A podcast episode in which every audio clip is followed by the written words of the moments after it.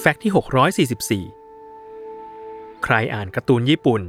หรือดูหนังย้อนยุคของญี่ปุ่นบ่อยๆ น่าจะคุ้นชินกับทรงผมแบบซามูไร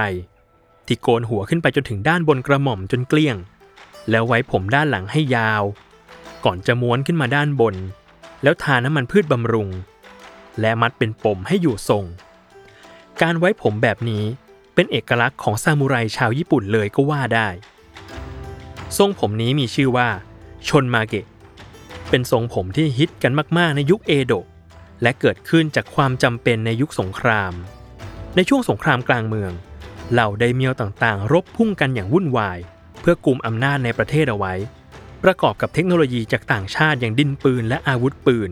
ก็เริ่มเข้ามามีบทบาทในการรบทำให้ซามูไร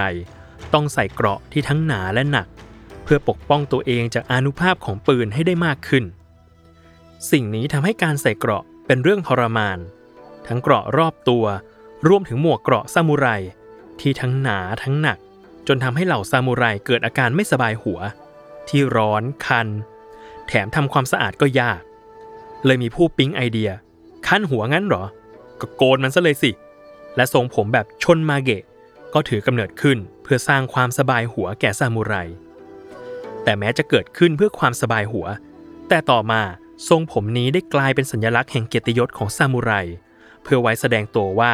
ผู้ที่ไว้ผมทรงนี้คือนักรบซามูไรอันมีเกียรติ ในปัจจุบันแม้จะไม่มีนักรบซามูไรอย่างเป็นทางการอีกแล้ว แต่ทรงผมชนมาเกะนี้ก็ยังมีการไว้กันอยู่ในวงการซูโม่ที่แม้ไม่ได้โกนหัวด้านบน